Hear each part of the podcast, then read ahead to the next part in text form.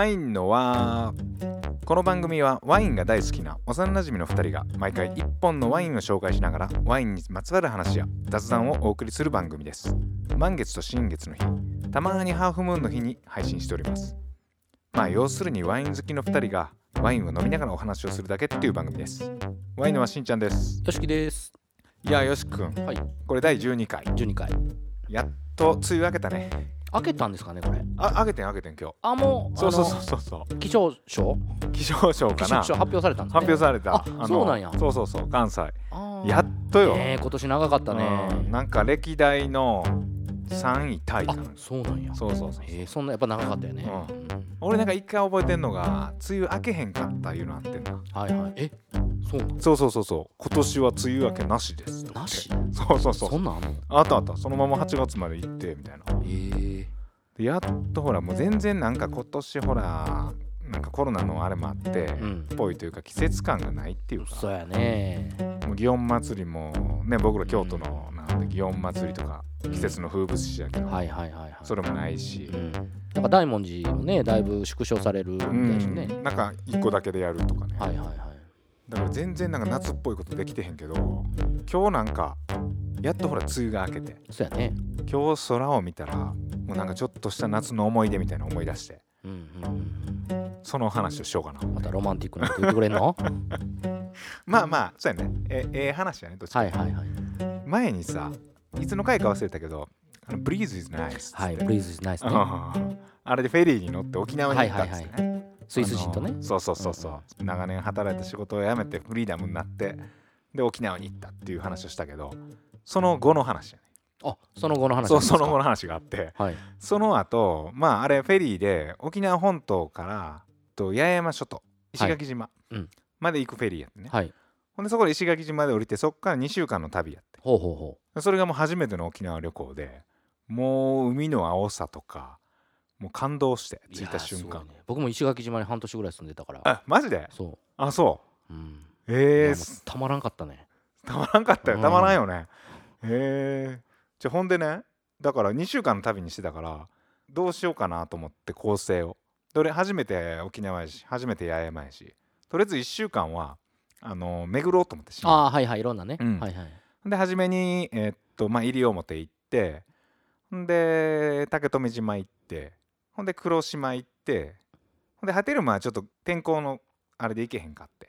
ほんで石垣戻ってきて1週間が経ってで果てどうしようと思ってででも一個やっぱりこうちょっと心に残ったところが黒島？黒島。知らんの？知らん。半年も？俺石垣島？ずっと石垣島に。いやいやマジで？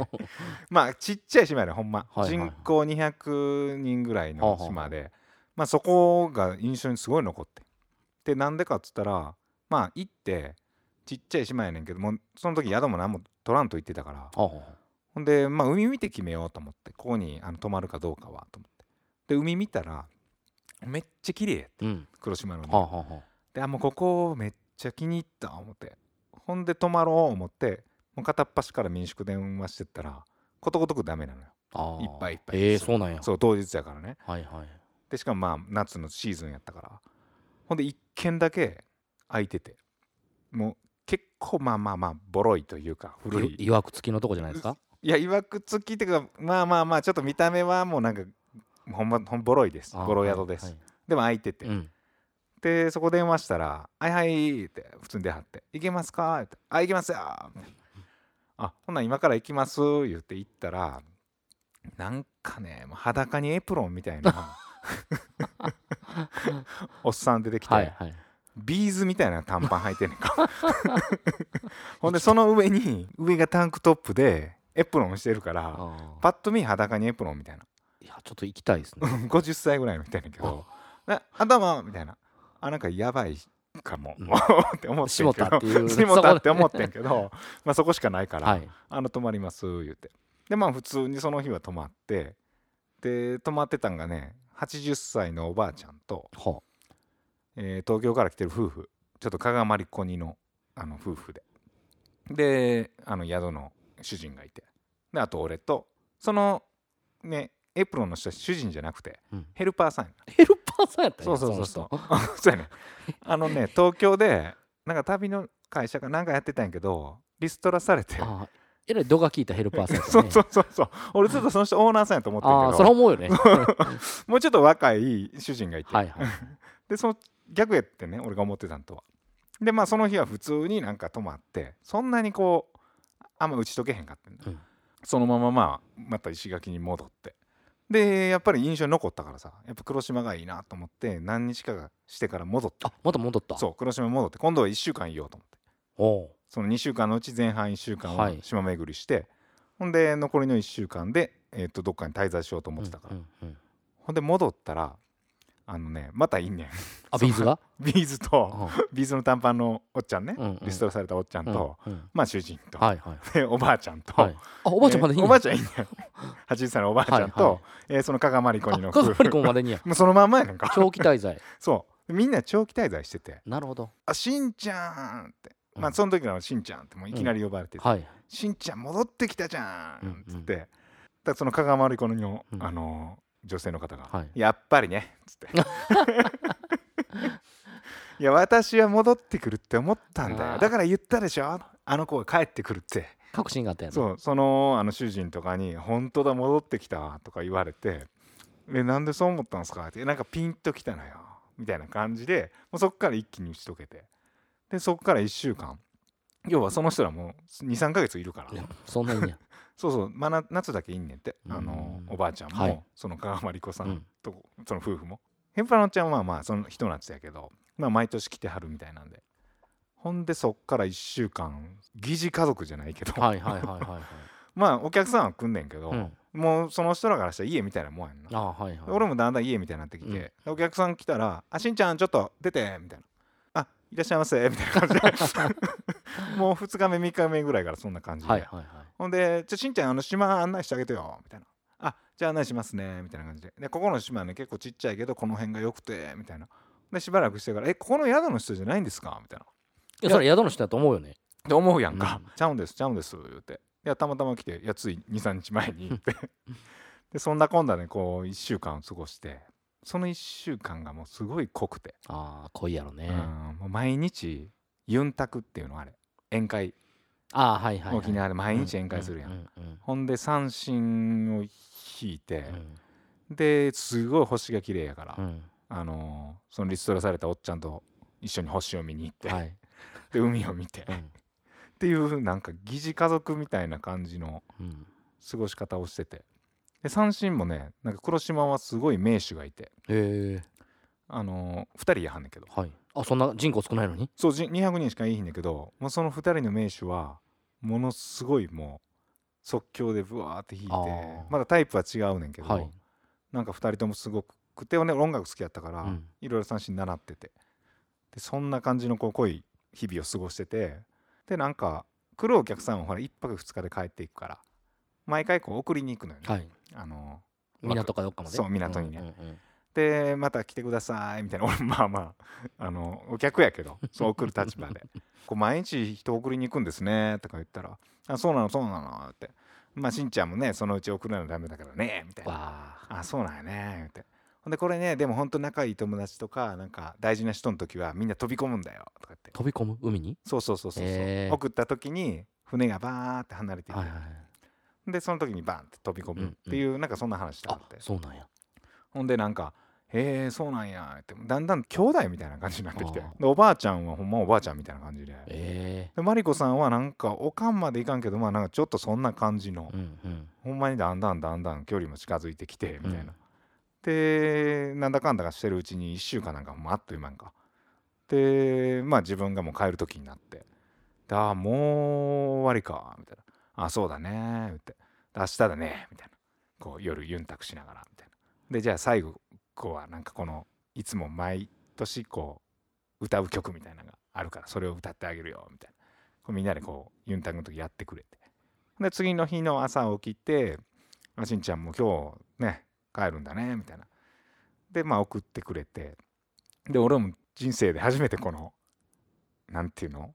船の後ろから 岸を眺めてはい。送ってもらうみたいなわ経験があってんけど、結構みんなほらあの長期滞在の人いるから。あうん。結構こうもう別れのシーンみたいな感じやん、はいはいほんでこう行きますってじゃあねバイバイってプーって出てまあしばらく手振ってくれててでああめっちゃ楽しかったなーと思ったら、もうおっちゃんが、はいはい。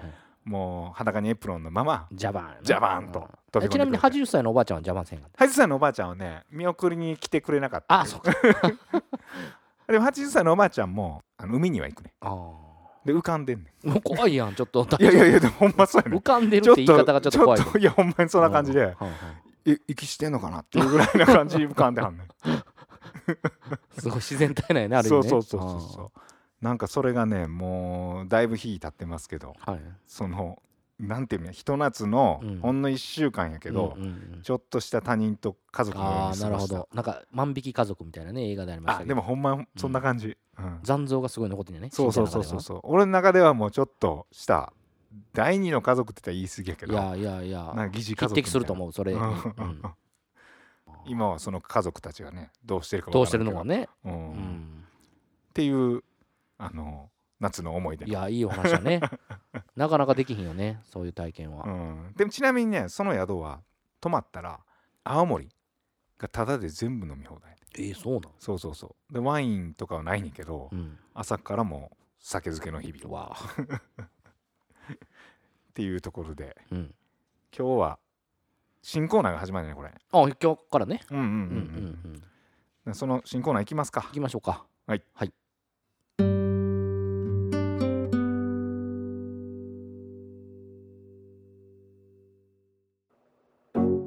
あなたは何問答えられるかな？一緒に考えてみよう。ワインのクイズ。っ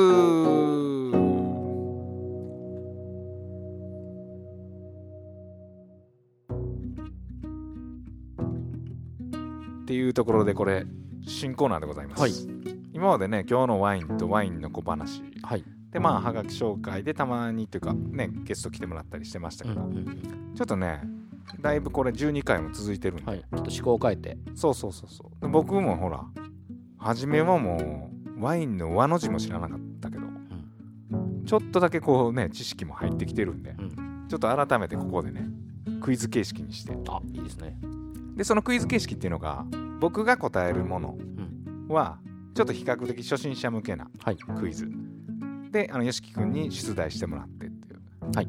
でまあどんな質問が来るかわからないんだけどほん。で逆によしき君が答えるやつはえー、と今回ねちょっとクイズの監修にドゥさんっていうねドゥ。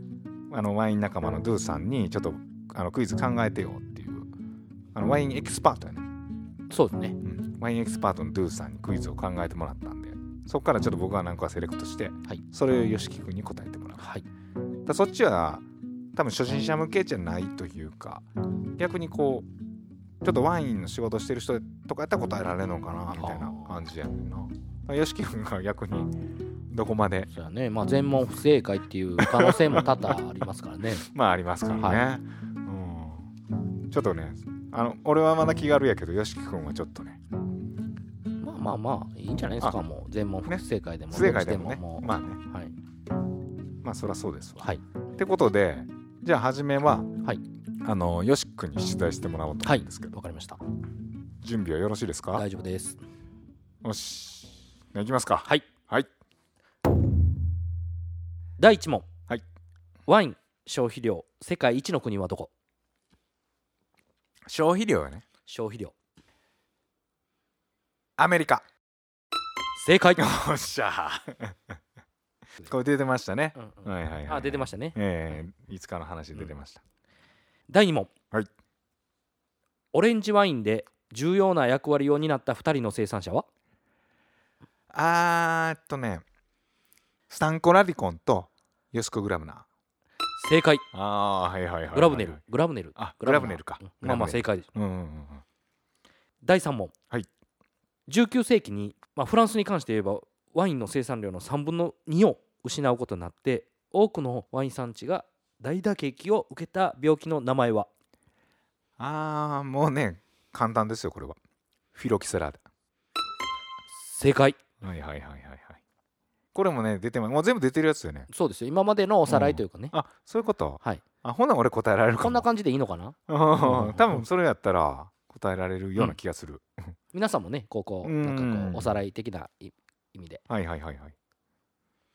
第4問、はいフランス自然派ワインの父と言われたボジョレーの生産者の名前は？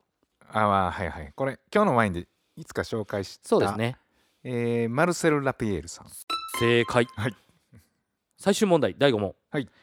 アンホラの別名でジョージアで言われている名所は？クベブリ正解。はいはいはい全問正解ですね。全問正解やんこれ。ちょっと簡単やったん簡ちゃう？単すぎた？うん。あほんまに。もうちょっとひねった方が良かったかな僕編集してるんで。あそうやね。まあけど皆さんはね聞いてる皆さんあは聞いてる皆さんはあのー難しいというかあなんか出てたけど何やったっけってあったかもしれない、うん。まあおさらいっていう意味でね、うん。うんいいんじゃないですかね。多分一番この番組聞いてるの僕やからね。そうやね。編集でね何回そうそうも聞いてるしね。そうそうそうへえなるほどなるほど。あでもねあのーちょうどおさらい的にいいかもはい。ね、まあそんな感じでいこうかなとこれからは、うんうんうんうんえーじゃあいよいよよしくんはいあの番ですね。僕ですか？はい。い。きますね。はい。はい。第1問。はい。シャンパーニュで使用されるブドウの品種で間違っているのは次のうちどれ？1番シャルドネ。2番ピノノワール。3番ピノムリエ。4番リースリング。4番リースリング。おお正解。これ間違えたらあかんでしょ。あそういうこと？へえこれねちなみにねだんだんあの上がってきます。ああのなる難易度が。ほどなるほど。はい。まあその後はもう全問不正解かもしれない。じゃあ次いきます。第2問。1978年。旧世界ボルドー一級シャトーの一つである。シャトー・ムートンロートシルトのフィリップ・ロスチャイルドと新世界カリフォルニアの父と言われたロバート・モンダビーが共同で作ったワイナリーは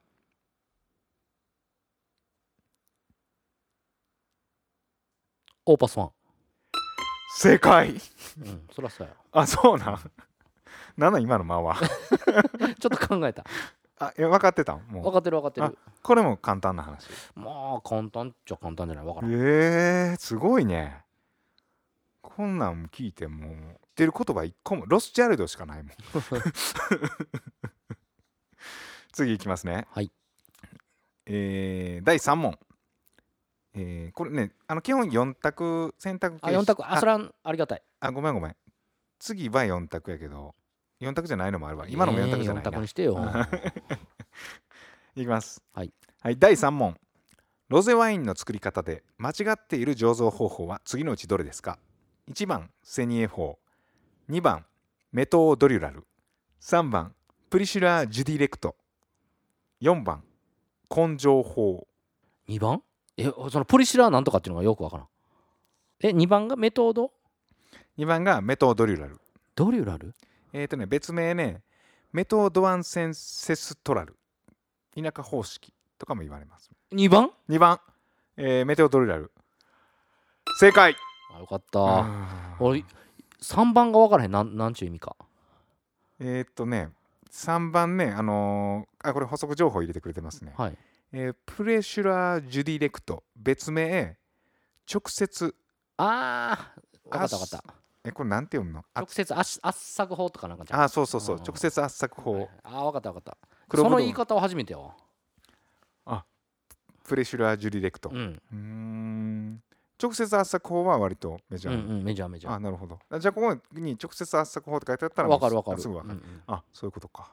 これどうなんやろね。だ俺からしたら難易度全部分からへんから、どの、どれぐらい難易度が高いんか分からへんねんけど、はい次いきますね、じゃあ。はいえー第4問。ブルゴーニュの AOC。えー AOC っていうのは、えー現地故障制度。で、ブルゴーニュパストゥグランはピノノワールと〇〇が使用されている。〇〇は何？画面正解すごい。簡単これ。簡単。あそうなん？これ簡単なんや。簡単か難しい？よく分からへん。マジで？マジか。ほなもう次もいけいやるかも、ね。分からん分からん。はい、最後の問題です。はい。フランス・ロワールのトゥーレーヌ地方にあるクールシュベリニーで唯一栽培している白ぶどうの品種は？4択？これは4択じゃないです。マジで？シュベルに何やったかな？唯一？世界で唯一栽培している白ぶどうの品種は？ちょっとヒント言おうか。はい。これ何から始まるとか言ったらすぐ分かんのかな？今何も思いついてない？もうあの多分記憶を今辿ってるけどなかなか出てこない。あーじゃあローから始まって。ロモランタン。あそう。あ言ってもこれ簡単すぎた。簡いやいやいやいや。ええ？あのねそうんなんか出てきた。へえロモランタン。正解です。そうそうそそうロモランタン。う、うん、すごい。多分ねどっかのねうん。もうソムリエ試験受けたのってうん10年ぐらい前なんですよ。うんけどもう叩き込んだからはいはいはい。記憶のどっかに。残ってんねん。脳のどっか奥のそうそうそう。方にあってけどその呼び出すのがはい難しいはいはいはいはいはいはい。で今ちょっとこういうこれってソムリエ試験に出てくるの？こういうの出てくる。ともキュールシュベルニーは。うーん。クールシュうん。出てくる出てくる。こういう問題なんや。そうそう、俺絶対覚えられへんわ。うん。全問正解やった。すごい全問正解です。お互い全問正解やな。お前ね。うんちょっとあれやね。ちょっとやらせっぽいねなやらせっぽいけどこれはほんまにやってますね。で一応これたまにね年にあの12回やればやっていきましょうか。そうやね。これまた、えーじゃあこれは YOSHIKI 君はの壁はまだまだ高いということで、えー次回はドゥさんもうちょっと難しいいやいやもうこれぐらいでいい。これぐらいちょうどいい。ちょうどいい、うんもうやめて。すごいね。これこんなんを覚えるのかそうそう。えー。あー面白いもんやね。記憶って残ってるもんやね。どっかあー10年前の記憶でも。っていうところでこれワインのクイズでした、はい。えーまたご感想などをはい。教えてください。はいワインのクイズでした。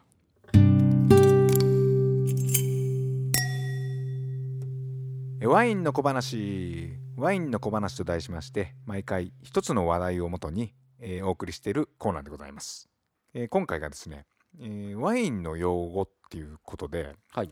なんかワインってほらいろんなこう横文字さっきのクイズでもなんかもうカミカミになりそうな、うん。なんか横文字がいっぱい出てきたけどもそういうのってなんか初めて聞く人とかワインに入った人がちょっとこう敷居が高いんじゃないかなっていうのでざっくりとね、うん。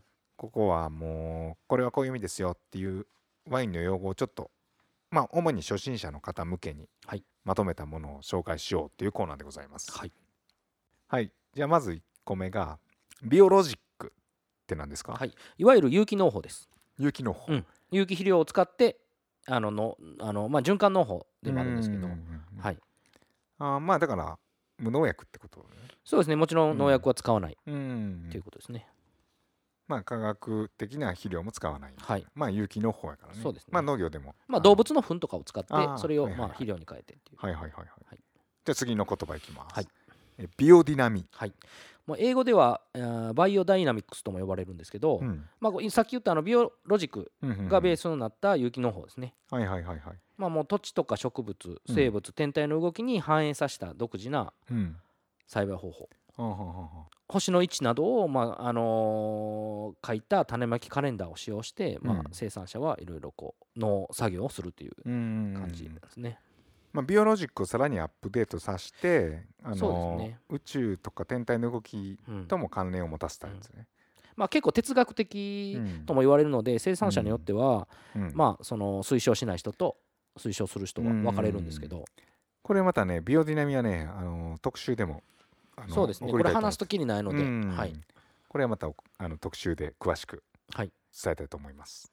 はい、次が、えースキンコンタクト。はい、これはもう可否と果汁を一定期間接触させる、うんうんうん。どういうことそれ、えー、とえだからうん。あのマセレーションってねあのうん。オレンジワインの時も話してましたけど、うん。まあもう理屈は一緒でうん。醸造させる時に、まあ、可否も一緒につけて、まあ、アルコール醸造させた。ああブドウの皮そうとそうそブドウのジュースをうん。一緒に、うん。あの漬け込むうってこと？そうそうそうそうそう。うん。でまああの可否から出るね成分、うんタンニンとかうんうんそういうものを一緒に、まああのー抽出させていくというはいはいはい。感じですね。今ちょっとついでにマセレーションって言葉が出たんで、はい。まあもう可否可否浸透ですよ、うん。マセレーションは。今言った可否と果汁を接触させること。あ同じ？スキンコンタクトとマセレーションと同じ意味なの、まあ主にけど赤ワインで赤ワインとかロゼワイン、まあ今、うん。あの言うたらオレンジワインとかで使われることが多いですけどね、マセレーションは？マ、セレーション。うん、スキンコンタクトは？スキンコンタクトは結構白ワインに使われることが多いんじゃないですか。そういう分かれ方があるの、まあ、へーまあ今もあいどどっちなのな？まあどっちつこでも意味は。まあまあ間違いじゃないです。イコール、イコールなんだ。へえ、はい。なるほどなるほど、はい。次はねこれ皆さん聞いたことあるかな？ブショネっていう、そう、えーブショネは汚染されたコルクによってボトル内のワインの品質が、うん。まあ、劣化するうん、現象ですね。悪影響があるそうそうそうそう。ん。で、えーまあ香りとしたらもう湿った段ボールのような不快感。不快な香あ100本につきうん。5本ぐらい発生すると言われてます、ーえそんな？にうん。5%も？うん。へえまあこれは大体やから。うんうんうんあの生産者にもよると思う。んですけど、はいはいはい。はい使ってくるコルクにもよると思うし、うんあスクリューキャップなんてないしーうん。部署根は、あなるほどなるほど、はい。えー。まあすごいこう言ったらワインに悪影響があって、うん。まあ香りも独特の嫌な香りになってしまう。そうそうそう。まあ汚染されてしまうということだね、うん。コルクの。それが部署根ってやつですね。はい。はい、えー次がですねタンニンまあ、うんタンニンは、まあ、うんワインに含まれる渋みのことですね。うーんあこれねタンニンってよく聞くし、うんうん。初めなんかこうワイン飲みたての時にタンニンが強めでとかタンニンがってよくあの聞いててんけど、うんうんでタンニンって何って言って初めタンニンがつかめなくて。でもね渋みっていう渋みでもいわゆるこう渋柿みたいな渋みというか、ちょっとドライな印象なんかな、うんうん。なんかそれをつかめてからはこのタンニンがうん。いい感じやねとか分かるようになって。とよく言われるのは歯茎の歯茎がギシギシするとか、うーん。うん。っていうのもあるし。そうなん。それはまだ分からんな、うん。まあ、基本にはタンニンっていうもの自体は、うん。まあ、植物に含まれてるうん。ポリフェノールの総称。うんで、まあまあもちろんさっきしんちゃんが言ったワインだけでなくお茶とか牡蠣うん。とかにも含まれている成分、うん。なのでまあ日本人としては結構馴染みがあるうんんじゃないですかね、親しみやすいんじゃないですかね。タンニンは比較的、はいはいはいはい。果物の皮とかのイメージなんかな。ちょっと俺はそんな感じやけどね。うんうんうんうん。はい、はい。これが担任でございます、次がミネラル感はい、これちょっと難しいんですけど、うん。まあ、ミネラル感っていうそのテイスティングの表現は2000年代後半から使い始められてるんですけど、うん。実際定義はなくて、うん。でまあ、結構専門家とか、でもまだその共通の認識がない段階でまあいろいろ研究が進められて、いろいろ分かってきてるらしいんですけど、はいはいはいはい。これやっていうのがまだなくて、あなるほどね。ミネラル感ってだからある意味一つの形容詞というかうん、まあ表現方法の一つってことで、うん。実際にこれがミネラル感ですっていうのはないそうやね。うん。まあその分かりやすいのは、うん。あのーまあミネラルウォーターうん。で例えると、まうん。あ、水道水とうん比べてあのエビアンとかコントレックスとかのミネラル、ね、多い少ないあるじゃないですか。ああいうので、まあ、ミネラル感を確かめられるんですけど、うん。まあ、ワインから来るミネラル感っていうのはすごくちょっと難しくて曖昧なところがあって、うまあ、いろんな要因があるとされてます。う。んあのー感覚的にやで。ほんまは俺も感覚的にやけどちょっと鉱物感というか。そうそうそう。俺もミネラル感っていう表現あまり使わなくて自分の中うん。で鉱物的な感じがあるみたいなあのことは言うけど。なんか火山土壌かなんか分からんけど、うんうんうん。昔火山でこうマグマが流れたみたいな感じの岩から来る鉱物を含んだ水みたいなそういう鉱物感っていうのは一つの、なんかそれが俺は分かりやすかったな、うん。まあ、実際けど病気に予防する、うん。あのー散布剤で硫黄とかもまくからその要因もあるんじゃないかなっていうのもあるしうん。あとまあその発酵自体うん。にもたらされるこう化合物うん発酵から出る化合物うん。がそのミネラルの要素っていう、はいはいはいはい、うん、あとまあ琥珀酸とかね。うん。そういうまあ酸から来るまあミネラル分もあるのでうん実際その大地から来るミネラルっていうのはどこまで感じられるかっていうのは、ううんん、あんま分からない。はいはいはいはいはいはい。はいこれがミネラル感ですね、はい。うん。でもこれね一回つかめたら分かるんで、それでまあ自分なりにね、うん。これはミネラル感。それはああの実際成分が出てなくても出ててもそれは自分の中で感じれれたらそれでいいと思うんですよ。うん。はい次がですね、えー次はテロワール。はい。まあ、テラワールっていうのはブドウ畑の環境の総称ですね。うん。んまあ、その土地に関連する土壌や地形の条件とプラス、うん。まあ、そこから派生する気象条件。まあもう言ったらトータル的な部分ん。ですね。まあその土地ってことなんかな？一言で言うと。そうやね。うん。でまあフランス語の、あのー大地っていう意味でうん。テールあしまった。ちょっとフランス語っぽく言ってもたテール。いやいやなんやねん今いきなり。一応 R があるから R ってね。うん。あって言うかなあそうなん。ああ これ切って。簡単かな？俺いや切らへん切らへん。いやなんでやねん。まあそれがテールが言語でうん。ブルゴーニュうん。がその、あのー起源のとされてるみたいですね。ああそのこの言葉言われるようになったのは、はい。へえあフランス語なんやねテそうそう。ロワールって、うん、テールから来てる。はいはいはいはい。はいじゃあ最後これえっ、と還元酒っていうのはいはいはい。うん。あのよくあるのが、まあ、スクリューキャップとかうん。の時に、まあ、開けたてこうちょっとシュワシュワした感じしますよね、うんうんうんまあ、そういうのもあるのですけど、うん。結構ナチュラルワインに多いのが硫黄化合物系のはいはいはいはい。おー還元が多いですね。うん。まあちょっと温泉っぽいというか。そうそうそうそうそう。ん。ブドウ果汁が、まあ、うん窒素が不足してたり、うん。まあ、発酵が止まるうん。ってたりすることから来るものなんですけど、うん。はい、それはもう劣化してるとはまた違う。劣化じゃないです、あ劣化じうゃないね、んうんうん。うん開けてしばらくするとまあなくなるみたいな。そうそうそうそうう。ん。でまあ酸素接触がなさすぎるだけがまあ還元臭ではないっていうことですね。はいはいはいはいはい、うんうんうん。まあそういう硫黄化合物系のものは、うん。あのー空気接触だけではまあ取れないことが結構大半ですね。いやこの間ね、うん。僕あのイタリアのカゼビアンコってワイン買って、この2018年。大好きなねしんちゃん。そうそう大好きな、うん。あのエミリア・ロマーニの安馬ワインと言われてる、あれを買ってうん。開けてちょっと飲んだらいわゆるその還元酒っていうのがして、あこれ還元酒してるなと思って。ではてどうしようかなと思って。別に美味しかったんやけどその、うん俺還元酒別に大丈夫やから。いやでもこれちょっと待ってもうちょっとこれがなくなった方が美味しいかもと思ってちょっとずつ1日1杯ずつぐらいかけて、うんうん1週間ぐらいかけて飲んで。でそのやっぱ45日目ぐらいしてからがもう還元酒も完全になくなって、すごいめちゃくちゃ美味しかった。だからそういう還元酒が開けた時したってなったら長期的に飲むとかいうのも一つの飲み方みたいまあけど硫黄化合物系の香りがすると、うん。まあ嫌な人は嫌ですけど、うん。僕としてはまあすごい期待の持てるというかこどうなっていくんやろうああ、なるほど、ね、もうそのまま硫黄の香りがまあ強いものは消えないうん。こともあるけど、その裏にはすごい、あのーポテンシャルが秘そうポテンシャルがあるし、ん。その複雑味とかうん。も隠れてるから、すごくはい、僕としてはポジティブな要素ですけど、あなるほどね、でうん。開けて硫黄かいや硫黄じゃない、うん。えっと開けて還元酒したら、うん。あこいつちょっとどう変わっていくのかな、うんまだまだその、うん、でも単にデキャンタとかではまあ取れないものが大半なので、うん。まあ、じっくり置いて、まあ、それこそしんちゃんのように1週間ぐらい見て、うん。どう変わっていくかっていうのも楽しみのはいはいはいはい。一つ。いやすごいでもね、うん。あの本当まさにそんな感じで。うん。2日目3日目まあ弱まっていってんけどピーク4日目やったかな、うん。まあ、完全に取れることであんまりないかな、その化合物うん硫黄化合物系の香りっていうのは。うん。いや完全に取れたよ。あ取れた？というか、うん、もう全く別のワインになった、あなるほどなるほど。うん、それぐらい面白かった、うっんていうね。だから決してあのブショネとはまた別ってことですね、全く別ですね。全く別で。はい。っていうところでねこれいろいろあのワインの用語をお送りしてきましたけど、ね。はい。これ一つ一つ話し出したらこれまたね深く深くなっていくんで、うん。でもまた一つ一つも取り上げて深く深くも掘っていきたいなとはい思って、思ってますんで、はい。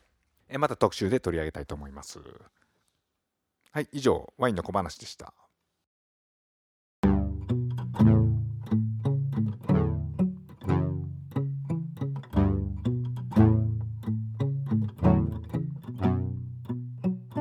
っていうところでこれ第12回お送りしてきましたけども。はい。いやもうやっとなんか夏が来たって感じするね。そうやね。遅ればせながら夏が来たってう感じだん。なんか太陽もこうね。ねギラギラとして。うん。今日明るい時間にね撮ってるから、はい。なんかよし君ずーっと西日にさらされてるけど。そう西日がね眩しい眩しい。カーテンもないのか。今日は。ないねないね。今日違う場所で撮ってて、やっと夏が来て。これ夏やりたいこととかある？なんか。うーんキャンプ？キャンプ。したいよねキャンプ。えー、なんかよしき君とキャンプって俺結構イメージ遠いけど、う。まあまああんましたことない。え持ってんのなんか。いや一応ねあのタープ的なやつとかうん。あとまあ椅子とかうもあるので。んテントは？テントはまあ買わなくちゃいけない。テントないんかいな。いやまあそれは買う 買うけどね。まあある程度その他のほらテーブルとか椅子とかはあるので。まあまあいいまあ行け行こうもと行けますけど。全然したことない感じやん、うんしたことない。いやだからしたいっていう。あ願望なんだけど。ああ今年の夏したそそうそうしたい。別にしたいこと聞いただけどね僕もね。いや俺結構持ってんねん。グッズ。あ持ってそうやね。キャンプも、まあ、ちょこちょこ行ってて。夏やったらどんなんワインがいい？まあ泡から始めて、うん。まあ白ワインメインになるんじゃないですかね。うんちょっと冷やし系うんまあまああのね食事バーベキューとかね、うん。の時は赤ワインとか。はいはいはいはい。うんっていうところでこうキャンプ一つ行くにとっても、まあうんペアリングなんかを考えてね。えーまあじゃあまだキャンプ行きましょう。行きましょうキはい。ャンプね。っていうところでこれが、えー12回であお便りのこと言わなあかんね。あだよね。えーワインの輪ではねお便りを募集してますのでお便りの送り方が、えーホームページにあるお便りフォームがありますのでそちらから送ってください、えーワインの輪で検索していただくか、えー winenowa.com と入れるとあのワインの輪のホームページがありますそこにお便りフォームがあるのでそちらから送っていただけたらありがたいです。はいよしくん。はい、えー、何かありますか？えーワインは生ものですので取り扱い注意 ちゃうか。これもちゃうか。ええけど瞑想してるな。うんいやまあまあまあまあめえまあ意味わからんかったよね。いきなりそんなん言われてもみたいな。いやなんかないかなまあ先週も言ったんですけどなんかいいキャッチフレーズがないはいまあねそれを探すじゃあ、はい。コーナーにしますかこれね。そうですね。はいはいはいはい。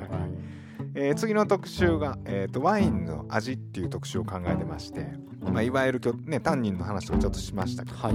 まあ、渋みとかうまみとか果実味とか、まあ、いろんな味があってそれが複雑になってこういう味になってるっていう、まあ、そこがねちょっと紐解くヒントがあればよりもっと深くワインを味わえるんじゃないかなってところを掘り下げていきたいと思ってますので、はい。えー次回もまた、えーお聞きください、はい。はい、それでは皆さんごきげんよう。ごきげんよう